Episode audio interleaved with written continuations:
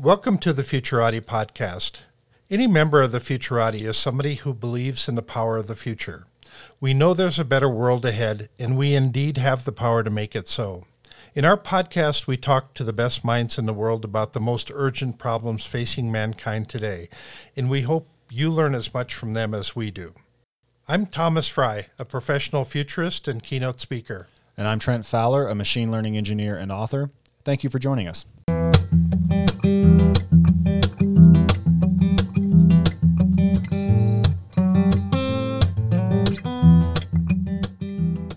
Hello, everybody. Thank you for listening to the Futurati podcast. Today, we're joined by Steve Meyer, who has a background in environmental biology and economics and who almost single handedly built a global pedicab empire. Steve, thanks for joining us today.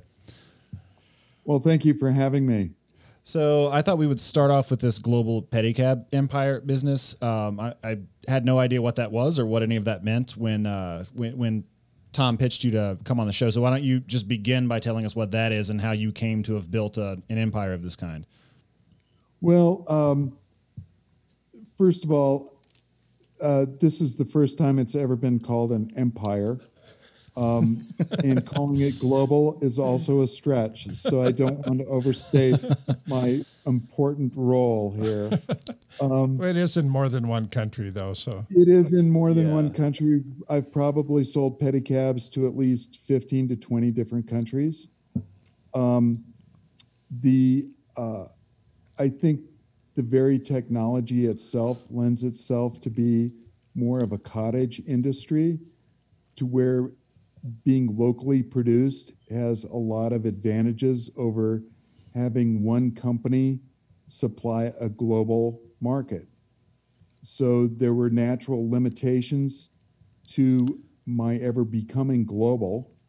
Uh, although I did. And I think that that's more or less due to the internet and the fact that I was dominant in in certain cities in the U.S., like the, New York City. I was found early on by certain big companies that wanted to do uh, marketing campaigns using the pedicabs. So the pedicabs are not only a human uh, transport vehicle. I used to refer to them as billboards disguised as a mode of transportation. So, uh, one of the things that really allowed our reach was the fact that they were adapted by companies like Budweiser, Yahoo. Uh, I I can't name all the beer companies that wrapped the pedicabs with their advertising, and they were. Um, it was really successful because of its advertising. Uh, so it's like a driving mini billboard then uh, going down the street. It was a mini billboard, and it's it happened to get around on the streets.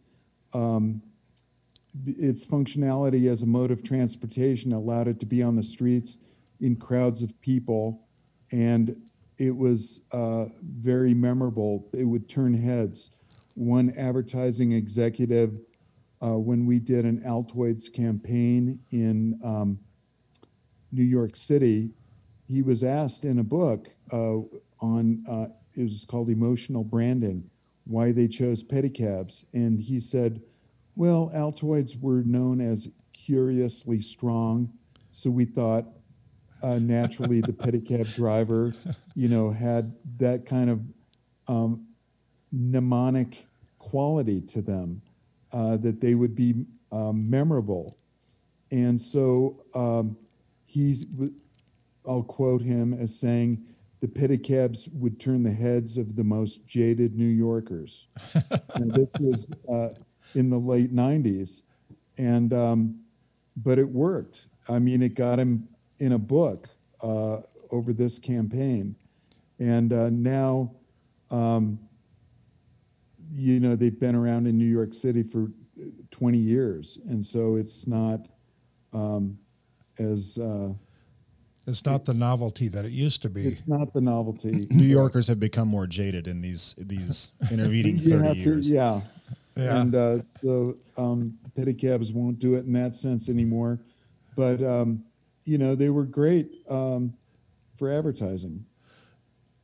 Yeah. So you, whenever you sell one of these, uh, I always think of this as um, a little standalone enterprise, and lots of people that came from foreign countries would buy these, and um, and they they would have their own business, and this this to them was the American dream.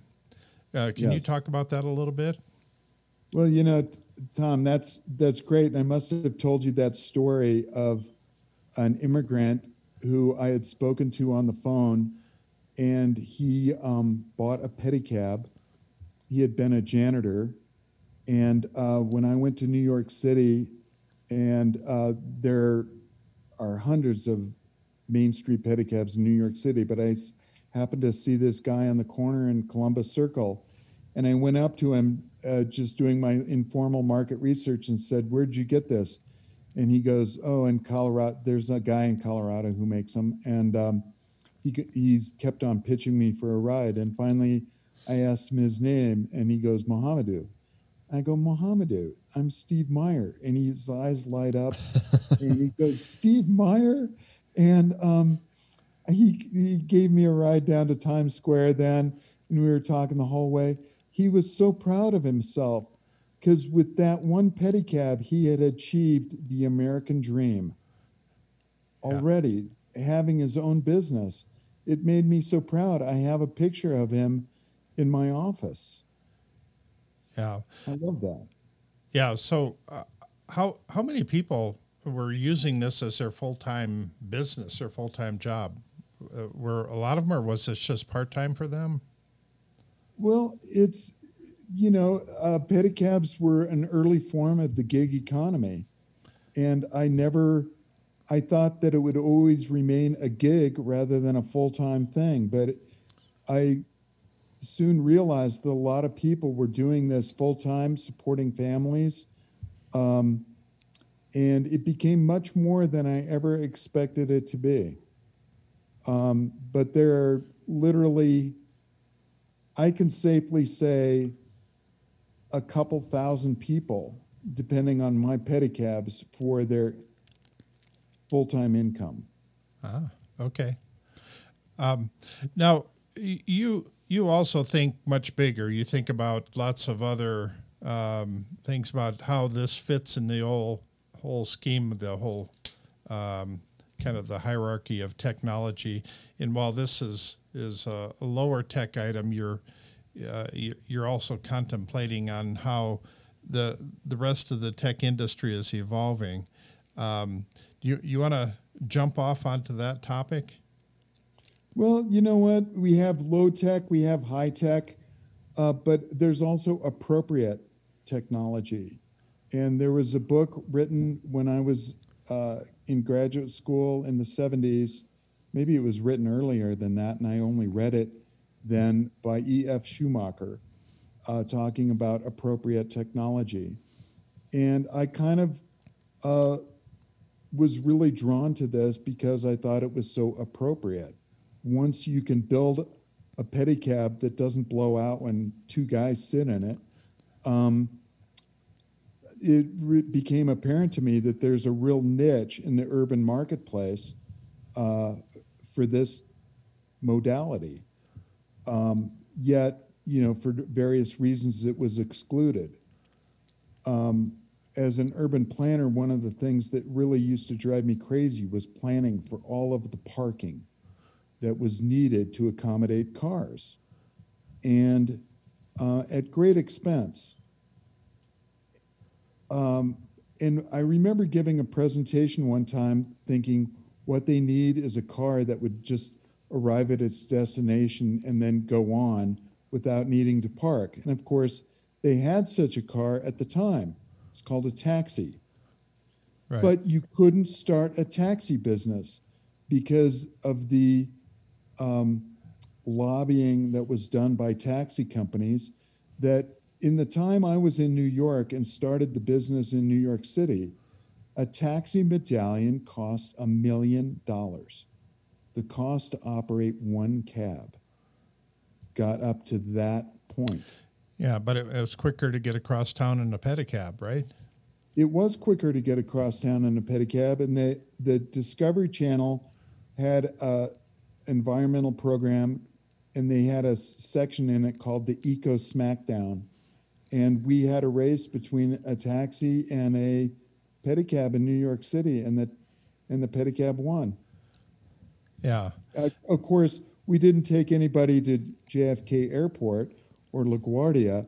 We just took as long as you included a crosstown segment to the trip in Midtown Manhattan. I mean, it was mostly, you know, it was a, a trip that was less than 10 minutes long.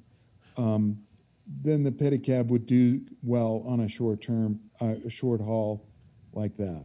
So, so you ran into several cities that would uh, kind of fight you on having pedicabs inside the city.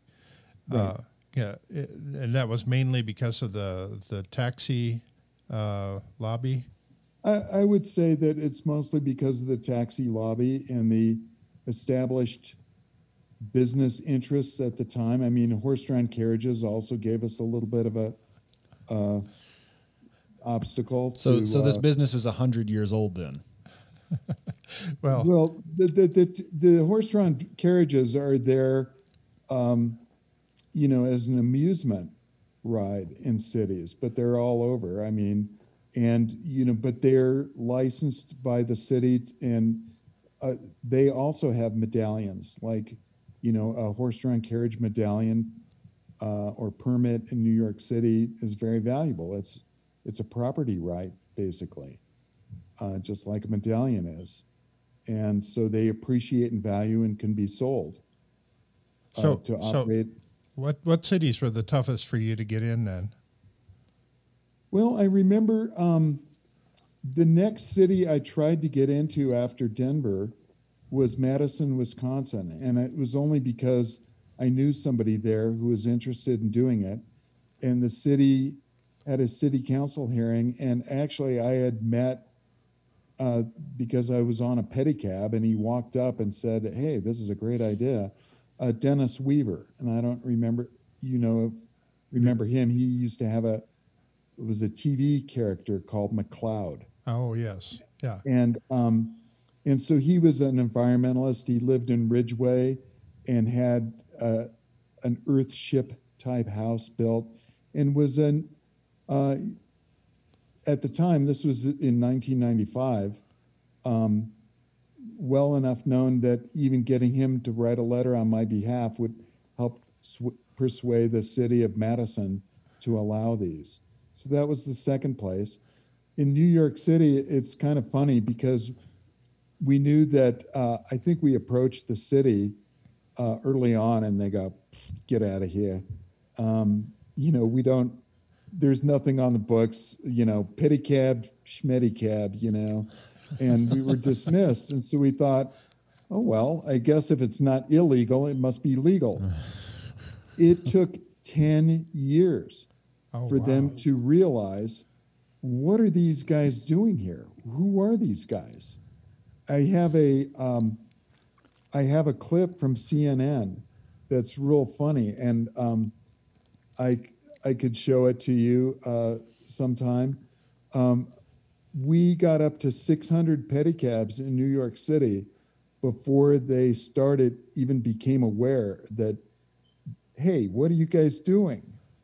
Um, and by then we were firmly established. We had already been on The Apprentice.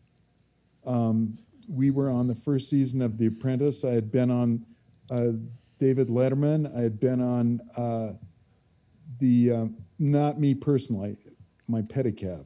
So Right. I speak, I, I go a lot of places identified as I, but it's only my pedicab. Um, on Conan O'Brien, he did a segment on pedicabs. And um, so we had been all around before the city finally thought, what is going on here? And then they tried to get rid of us.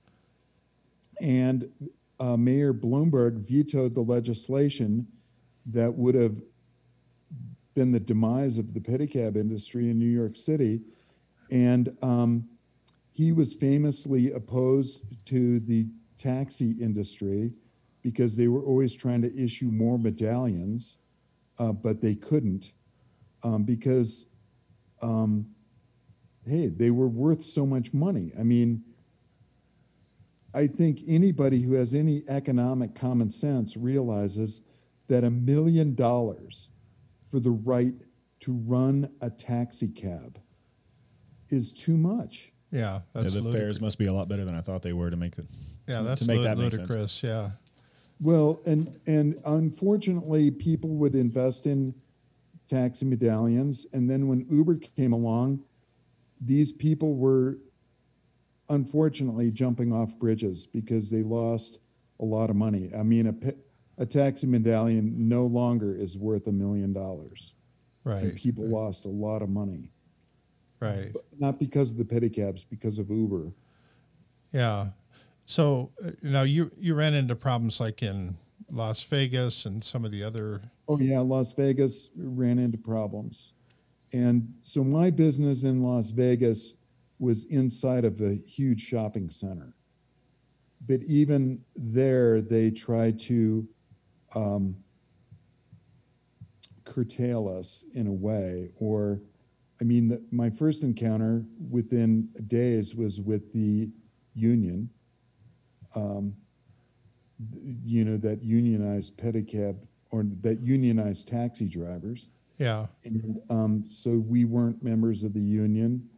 Um, then the the pedicabs, not mine, but quick like little imitations made out of bicycles, quickly spilled over to the strip, and because they didn't charge but only asked for tips, um, it it was questionable whether they were even a business, and so it took about a year for them to curtail that uh, officially and get them kicked off the strip. Okay. And so I never operated a pedicab business on the strip.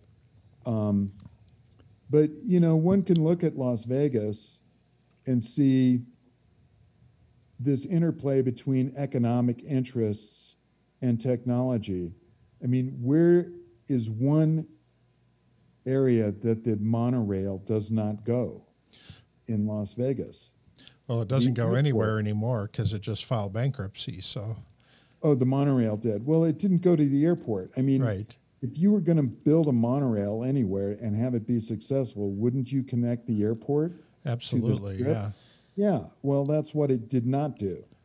And so you know that there are powerful economic interests at play when you can't make that happen.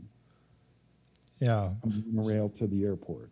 Yeah. Elon Musk just uh, uh, scaled up his plans for the tunneling system in Las Vegas now that the, mo- the monorail filed bankruptcy. So um, that all just happened in the last couple days here. wow. Yeah. That's interesting. So so yeah, you could uh, you could probably uh, create a business hauling tunneling guys around uh, with your pedicabs. Well, maybe I'll make a pedal truck so that they can run it inside the tunnel as a m- little maintenance vehicle. There you go. Yeah, that could work. Yeah. Underground pedicabs. so so talk about some of the variations that have come along over the time with your your pedicabs. Well, I mean, um, the first obvious uh, iteration of something new was a pedal truck because people would call me wanting a pedicab, but then when I talked about it with them, they wanted it for something other than carrying people. So uh, I think it was early on that I made a pedal truck uh, for the recycling center at the University of Colorado. So they pedaled it around campus and collected their recyclables. So uh, businesses with a that are have an environmental mission, uh, nothing spoke more to that than being a bicycle, being a pedal-powered vehicle. It's it speaks for itself in terms of its environmental merit. And uh, so we did a lot of uh, pedal trucks for uh, university campuses. So it uh, it's interesting the marketing of this because usually you get into something um, like that and they they kind of market them themselves in these niches.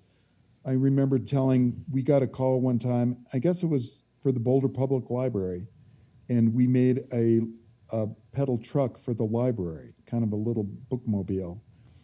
And I said to one of my employees, I go, watch, we don't even have to put this on our website.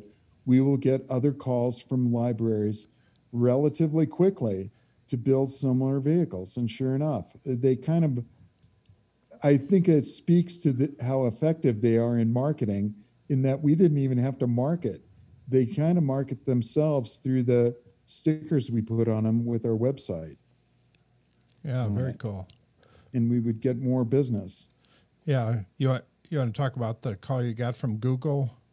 Uh, yeah, well, I fortunately I had been uh, working my office one Sunday afternoon, and I answered the phone, and um, it was from San Francisco, and this guy had just ridden a pedicab, and uh, I didn't know right away that it was an engineer from Google, and he goes, "Well, we can you make some of these?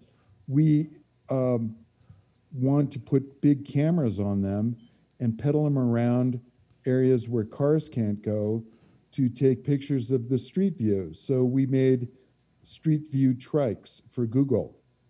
And I love these pictures. Uh, they have one going down the Amazon River on top of a boat. And every time they got to a little village, they would pedal it around the village. Uh, they have one in Australia at the Taronga Zoo in Sydney. Uh, they pedaled them around zoos. They pedaled them around campuses. They took one north of the Arctic Circle. Uh, they took one to the I, I, think it's called Island Saint Michel or something off of the coast of France. Oh yeah. So they took them to a lot of pedestrian areas where there aren't cars. They took it around Rome um, on a lot of the streets. So they, we made uh, a lot of them for Google, and they took them on a lot of places, um, and made a lot of videos. So you can go on to uh, Google, look up Street View Trike, and see where they all went. I mean, there's a, a great one that I have a video of, of them pedaling it in front of Stonehenge. Ah. And um, so they took them to all these areas. They're very easy to ship around uh, compared to a car, I guess. So they would ship them everywhere. They're in Switzerland, they're in South Africa for World Cup soccer. They would pedal them around and take pictures in all these stadiums. So this became kind of a mashup between uh, high tech and low tech. Uh, the lower tech bicycle combined with the high tech cameras and surveillance and and uh, yeah. So that's that, that's quite quite the fascinating uh, journey you've been on here. Yeah, it, it, was fun working with this engineering company in California. To we had to have the exact radius of the wheels because that goes into calibrating, you know, where the vehicle is, along with their GPS. I guess um, they they were very uh, interested in knowing exactly the circumference of the wheel. Oh, okay. So that that could then they could kind of melt, uh, kind of measure uh, where they were at at any given time. Then, right. I think that that was integrated into the uh, into their locating. Yeah. So, so how do you think moving forward? How does this fit into the uh, the world in, in the post COVID world? I mean, you're obviously kind of um, I, am using this this word recalibration as kind of the the big word for 2021, and because we're all right. having to recalibrate our thinking, our uh, kind of our personal life, our business life, our our governments, all of that. So, um, have you given a lot of thought to that? Well, yeah. I mean, um, we were, uh, in retrospect, too dependent on the pedicab aspect and the and the mobility of people with this. And the pedicab has made a lot of money, um, you know, in downtown areas and densely populated areas uh, where parking is difficult. Um, so it you when the, they don't have bars that are open, if they don't have restaurants that are open, if they don't have professional sports with attendees going there in massive crowds. And, uh, you know, these were even used in parking lots because people can't even park within walking distance in a parking lot Right. uh, and, and get to these events. So every event was impacted by this. Every event everywhere was impacted by this. I couldn't think of anything that would do a more direct hit on the industry as a whole than the COVID thing. And even in March, we were building vehicles frantically, getting ready for the concert season. It starts off with Coachella. Um, and people, I was worried about getting all the vehicles done in time for the people who wanted to have them at Coachella. And kaboom, I didn't see it coming. And so um, I even warned my daughter, who is planning a trip to Japan, like, really? You're going to Japan? For some reason, I didn't put two and two together to think, oh, this whole concert season is going to be disrupted in the United States. Yeah. Um, so anyway, post COVID, obviously, I've learned lessons. Um, we're diversifying our product. I think the fact that um, they're closing streets in cities to accommodate restaurants. Um, so a lot of this ties into what when we go back to normal, are we going back to a, a traffic jammed street in a a popular urban area. I mean, one of the greatest things for me, I, I, loved seeing the transformation of New York City when they closed Broadway through Times Square. That's an amazing thing for me to see how a city evolves like that. Could, could you talk? A, I, I'm not familiar with that event, so I don't know what you mean well, when you say transform. So, so one of the things I, I pointed out in the little um, resume I sent you that um, I worked a lot with developers, and one developer who I love, um, she's noted for making developments around place, placemaking. So placemaking is a term in urban development, and she told me the other day that she has me listed in her little Rolodex under placemaking, you know, as somebody that she can talk to about that.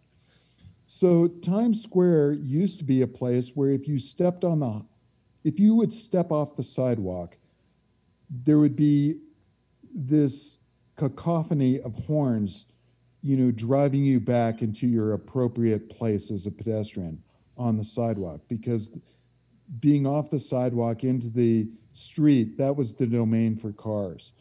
But people couldn't even fit on the sidewalks. I mean, it was incredible how crowded the sidewalks were. So the urban planner for um, a transportation planner under Bloomberg, her name was uh, Janette Sadik-Khan, and she got it uh, passed that they would close Broadway through Times Square. So all the squares in New York are where Broadway crosses an avenue.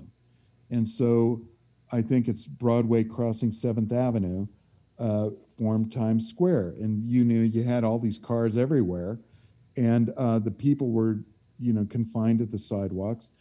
So she cro- she closed, uh, you know, two or three blocks of Broadway as it crossed Seventh Avenue, and made it into an, a pedestrian space where they had tables and people could gather. And I think that.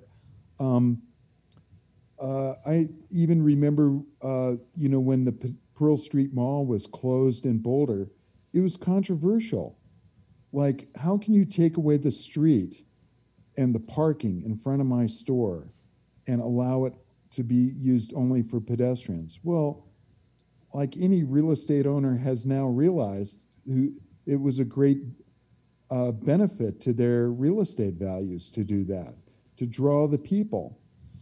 Um, and so um, I, I kind of got off on this topic of uh, placemaking. And um, to tell you the truth, I don't know how I got here in the conversation, but. Um, well, you were talking about how you closed down. They closed down Broadway in New York City. Oh, okay. Right. So I think more street closures are going to be beneficial to pedestrians because the only people who get into pedicabs and these light electric vehicles that I'm now making are people who, um, you know, walking uh, are pedestrians. I mean, uh, they, there have to be a lot of pedestrians to make a, uh, this kind of business work. I mean, we we're in intermediate mode between being a pedestrian and being in a um, motor vehicle, a car. And when you think of the um, urban, um, the mix of modes of transportation in an urban area, they're relatively few. You have walking, you have bicycles, maybe, and then you have cars. So there's a huge spectrum of need in between what we now think of as a bicycle, a two wheel uh, pedal powered vehicle, and a car. Uh, I think cars are way overbuilt for most of what they're used for in an urban area. The very fact that the taxi industry got on our case, we are bicycles. We are classified as bicycles. And the fact that we're challenged by the car industry, in a sense, uh, as to uh, competing with them is a compliment to me. um, yeah, so I'm sure that uh, with all of the talk about autonomous transportation, that that you have a separate division that's working on autonomous pedicabs. Is that correct? Well, no, because to be a pedicab, you have to be pedal powered. So I'd have to actually create a robot that would drive the pedals. and so it's really interesting what defines a bicycle. So a tricycle is, falls under the same classification as a bicycle. But what it distinguishes them is that they're pedal powered.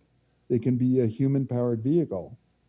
And so uh, they're actually, even though it's called a bicycle, the classification is not defined by the number of wheels. So you can see bicycles all over the place hauling these little kid trailers. So those have that's a vehicle with four wheels, but it's still considered a bicycle. Okay. And so there's um, so now with uh, electric assist, you know, I kind of compare myself to Elon Musk, although I'm not nearly as famous. But he put an electric motor in a car but it's still a car. And actually, one would argue uh, with range anxiety and things like that, it still has some problems of being as a car. But when you put an electric assist motor on a bicycle, it's way more than a bicycle. I mean, 750 watt motor is what's allowed to be on a bicycle and have it still be classified as a bicycle, that's like putting Lance Armstrong on your bike for an extra, you know, five or 10 pounds. You have Lance Armstrong helping you at 750 watts. That's probably his peak output. Uh, is 750 watts. And that's when he was on drugs, right? And that's, drugged up Lance, Lance. Armstrong on drugs. Sorry, Lance. I mean, to bring that up again. Um, but um, you know, so you have these vehicles that are now uh, enhanced in helping fill in this niche that I was saying existed between a bicycle and a car. Now that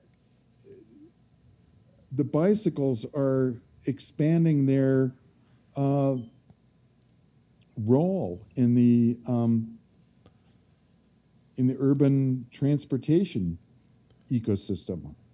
Okay. You know, you have to almost invent new words for this. Well, yeah, the, the whole post COVID world is actually forcing us to rethink everything and, um, and rethink, you know, everything about family life and, and retail in our cities and our downtown areas and how we want to spend time. And and when everything was closed down, people would go out walking. I mean, they'd like to go out and enjoy the outdoors. and uh, and that was uh, people probably got more acquainted with the environment and the walking and hiking trails around cities much more than ever in the past, and Right. and so that's that's changed their perspective on the communities that they're living in, and I I think that. Um, that could create an opening for you. It could create an opening for lots of other op- opportunities as well. Um, we we do have more miles of biking and hiking trails in Colorado than any other state in the U.S. Wow. Um, and that's because uh, the the money from the the lotto money actually is dedicated to go to biking and hiking trails. Um, so so anyway, that it it. Uh, uh, I, I think we're going to have a whole lot of new opportunities coming out of the woodwork here um, that we we never considered in the past. I think so. I mean, you know, it, when um, uh, you know the there's a, lot of expansion in the roles of of these vehicles, everything from delivery to, um, you know, nursing homes now have some, uh, just to take people for a ride around the lake. I mean, um, you know the. Uh, when you think of who uses these, I mean, if you have a group of people and just one of them is mobility impaired, let's say grandma is coming along, everybody will hop into a pedicab. And now the pedicabs can haul six passengers. I mean, with electric assist, you can haul more weight. Um, and uh, it's still a bicycle. So we now I have a lot more interest in, in six passenger uh, vehicles that Wow. we're making, and um, they're popular now because instead of be, serving as taxis, they're almost c- serving as entertainment uh, venues in downtown. A lot of people are going on tours. Um, they can't go to a dinner and dine inside. Um, they just go on a light tour right now in downtown Denver. So if you put a jet engine on a bicycle, is it still a bicycle then? No, no, it's not. It exceeds the uh, parameters of a bicycle. Um, But, uh, you know, I'm fine with that. I'm fine with there being, uh, obviously, there have to be uh, guidelines, you know, to have everybody uh, doing things within um, within an agreeable system, you know, and so I'm fine not having jet engines in my, uh, you know, bag of tricks. I can't pull one out and put one on there. All right. Well, you've uh, you've actually uh, seen kind of the evolution of the industry, uh, how how it took off from just selling your very first pedicab to uh, selling tons of them around the world. Um, uh, so where where do you go from here then? Well, I mean, it, it's an, a really interesting time. I mean, um, you know, there's there's so many different things I can do. Um, so I don't own any more uh, operations that are actually. I don't manage any more fleets of pedicabs in any cities. So I'm strictly into um, manufacturing at this point. But I can manufacture uh, a broad variety of vehicles and make custom vehicles. I can concentrate on one um, type of vehicle, like a vending vehicle, vending carts, you know, coffee carts. Um, so they, they need mobility, uh, this kind of mobility. Um, I can try to vertically integrate by making the vehicle and also like franchising uh, the businesses that use that particular kind of vehicle. Um, I can empower other people to actually manufacture the vehicles because, um, like I said, it's a cottage industry. It's very hard to protect the intellectual property um, for this industry. And so I might as well just empower other people to make them. In some ways, um, I'm kind of getting towards the end of the road myself, uh, career wise, and uh, I just want to see uh, the industry continue on and evolve. And uh, I want to see. I think that the main thing I want to see is to go down in urban areas, like in front of the Crawford Hotel in downtown Denver, and instead of seeing pedicabs, I want to see flower trikes and delivery trikes and coffee trikes and a lot of entrepreneurs uh, using a vehicle and and just starting out.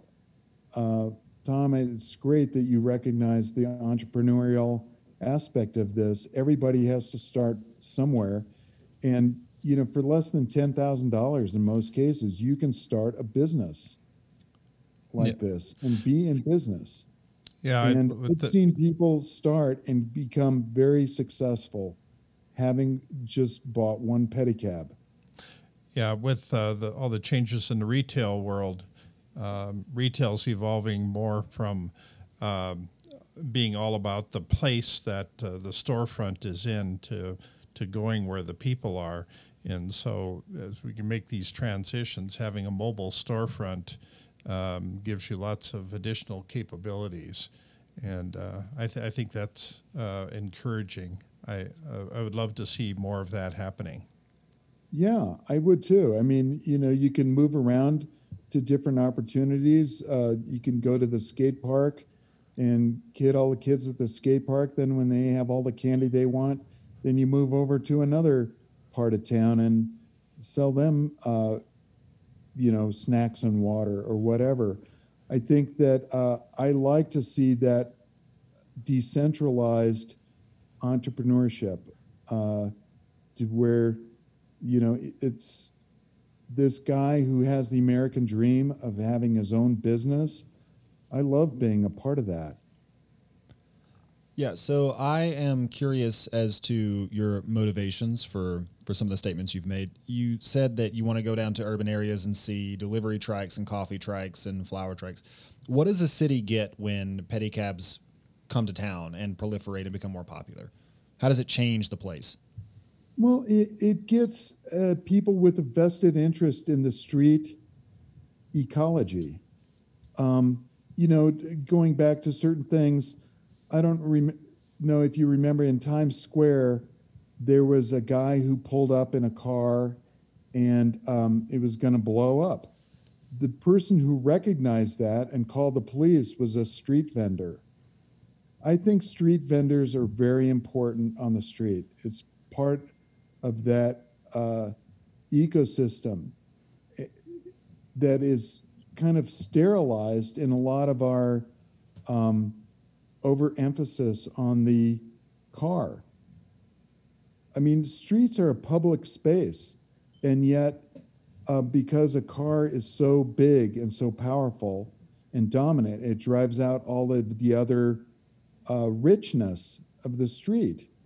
And, you know, then a lot of people think, well, it's unfair for a food vendor to be on the street, whereas if I'm a brick and mortar restaurant, I'm forced to have a bathroom. I'm forced to, you know, uh, have a lot of other expenses. And, and this guy's out in front of my store selling food. Well, uh, there are a lot of issues like that that have to be addressed. But what creates an interesting place?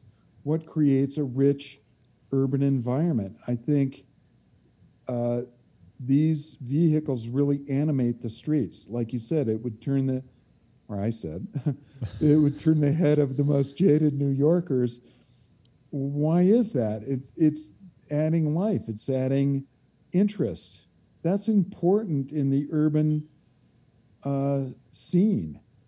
And we, these are going to be more important than ever because the urban scene has been disrupted.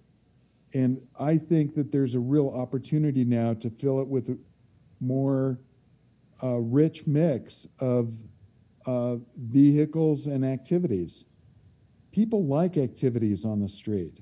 Streets are our, our common area. Yeah, I think that's one of the things that the brick and mortar retailers miss when they complain about the food trucks out front is that it brings people in. And so if there's more foot traffic, more people who want to go there for other reasons, then Right. there's an increased probability that they'll stumble upon your shop and buy things at your place. Exactly.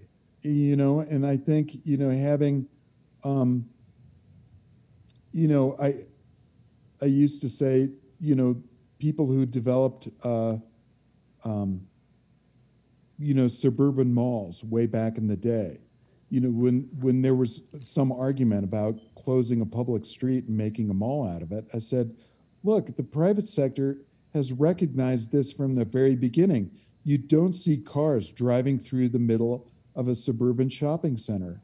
They mix it up with kiosks, they mix it up with a lot of things to make it an interesting human environment. They exclude the cars entirely. I don't think we need to exclude cars. I'm not anti car.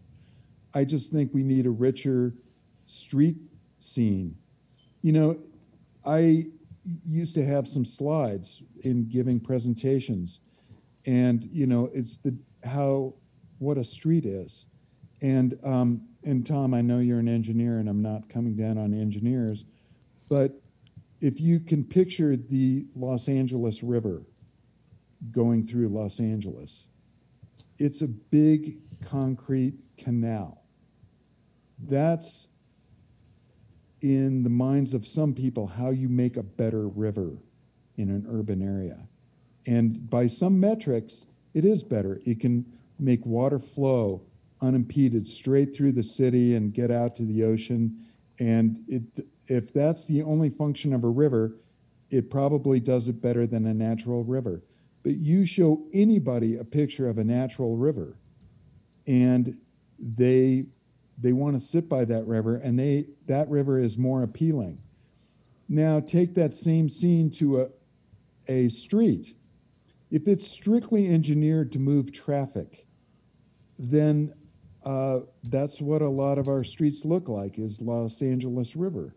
But if it's to be alive and be an appealing pe- place for people, you have to incorporate a lot more into it than just um, moving traffic through the city. And unfortunately, that's the main metric that's used on a lot of streets is how fast traffic moves through the city.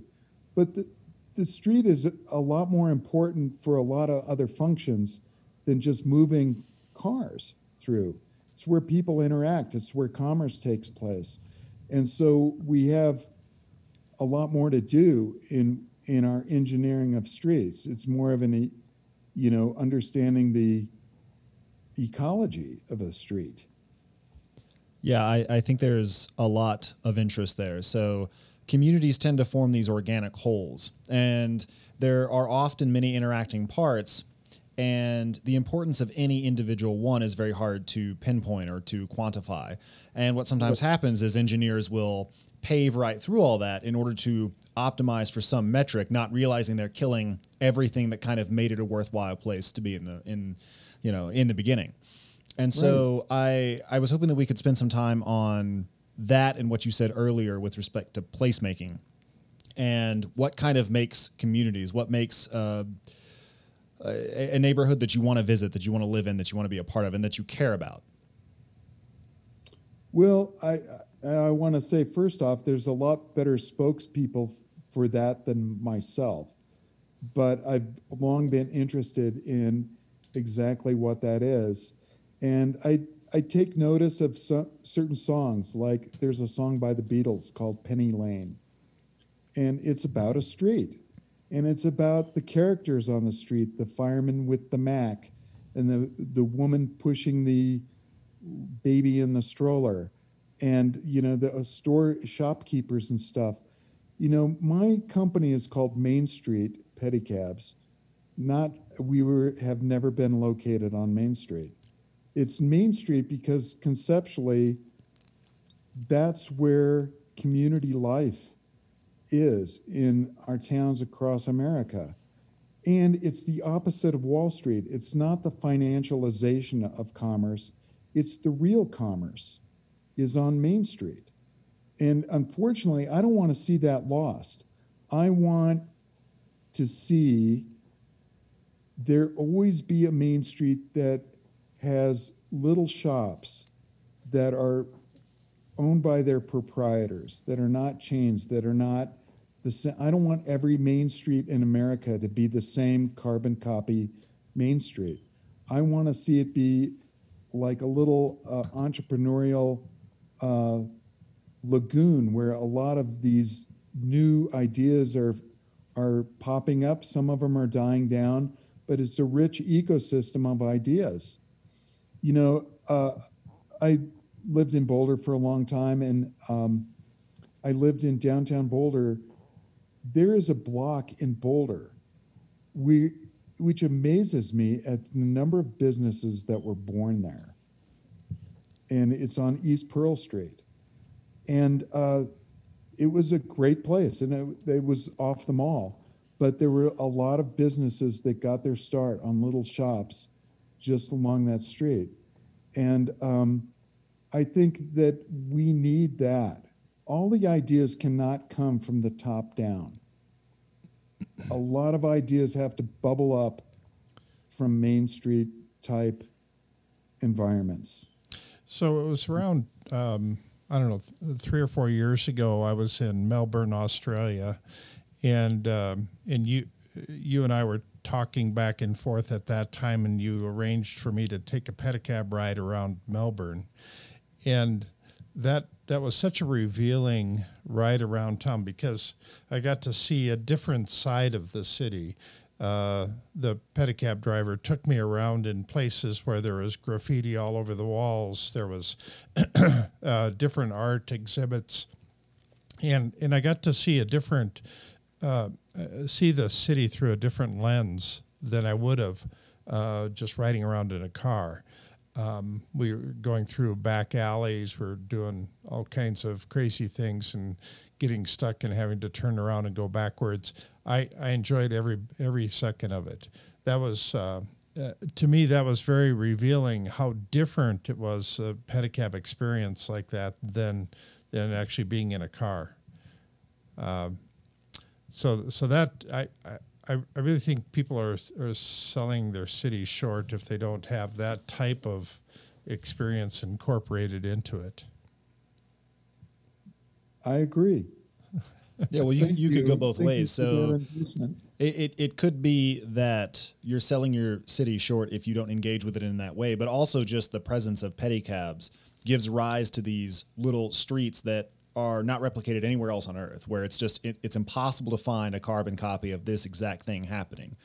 And I think that's very interesting because communities and cities are shaped a lot by their transportation pathways. Like the way you navigate that space will determine the interaction that you have with it because there are lots of things that will happen when you're walking through a community and you do so on a regular basis, which you just you can't get if you're driving around in a cab or in a car. Like you you know, chance conversations you overhear, you see a flyer on a telephone pole and you go to a lecture and you, you know, you meet the researcher and track down their research, their papers, and it gives you ideas for things. There's a serendipity that's really, really difficult to engineer in any other way except for to let it grow, to to till the soil and to plant the seeds and let them go from there. Right. I think so too. Yeah, so it's uh, much more of kind of a this natural layer of things, and and yeah, the the I don't know. It's just a, it gives you a whole different perspective on a on a city when you see it uh, through the lens of a pedicab. uh, uh, and I think if you don't have those, I think you're missing a lot. Well, you're grounded in a more literal sense, right? First of all, somebody is actually pedaling you around. It's much slower. You, you don't have the option of going 90 miles an hour because we can't put jet engines on them, as, as we've already covered. and, and you're just seeing things at a more leisurely pace. I, I don't. Do you talk to the person who bikes you around? Is that something you do as well? Oh yeah. No. So, so you're mean, having a conversation with a person who goes through this area all the time. the human interaction is really important. I mean, the the good pedicab drivers are very personable. Um, uh, well, let me ask you: when they do have autonomous cars, how much are you ever going to tip the robot? I mean, nothing. uh, th- these guys, a lot of them can just you ask them how much, and they'll go, "Get in, pay me whatever you want." At the end, literally, a lot of places and people will will sell their rides like that. They know is all they have to do is get you in the cab. And we are a tipping culture, and I like being a tipping culture.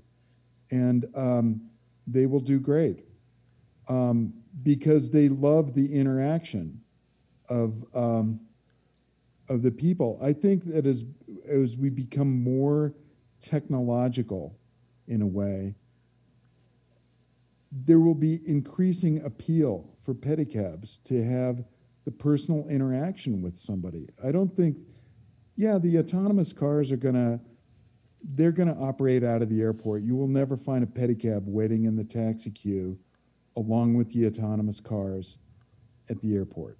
That is a prediction I can safely make. But once you get into town where people are milling around looking for that experience, uh, we're going to do great. Um, because that's what a pedicab is it's a transportation experience. And people are longing for that. I, I definitely agree. Um, well, we're we're coming up to the end of all of this. If somebody wants to get in touch with you, Steve, how do they go about uh, getting in touch with you? Well, the easiest way is to email me, and my email address is info i n f o at pedicab.com. That's p e d i c a b dot com. And what uh, also what website would they go to? Uh, pedicab.com, P E D I C A B.com. And we also have a website called pedaltruck.com, P E D A L T R U C K.com, pedal truck. Okay. Fantastic. Yeah. Thanks for joining us, Steve. Yeah, well, thank you for having me. All right. This has been a been great fun. Thanks, Steve. Okay, good night, Tom. We'll see you. This podcast is a part of the C Suite Radio Network. For more top business podcasts, visit c-suiteradio.com.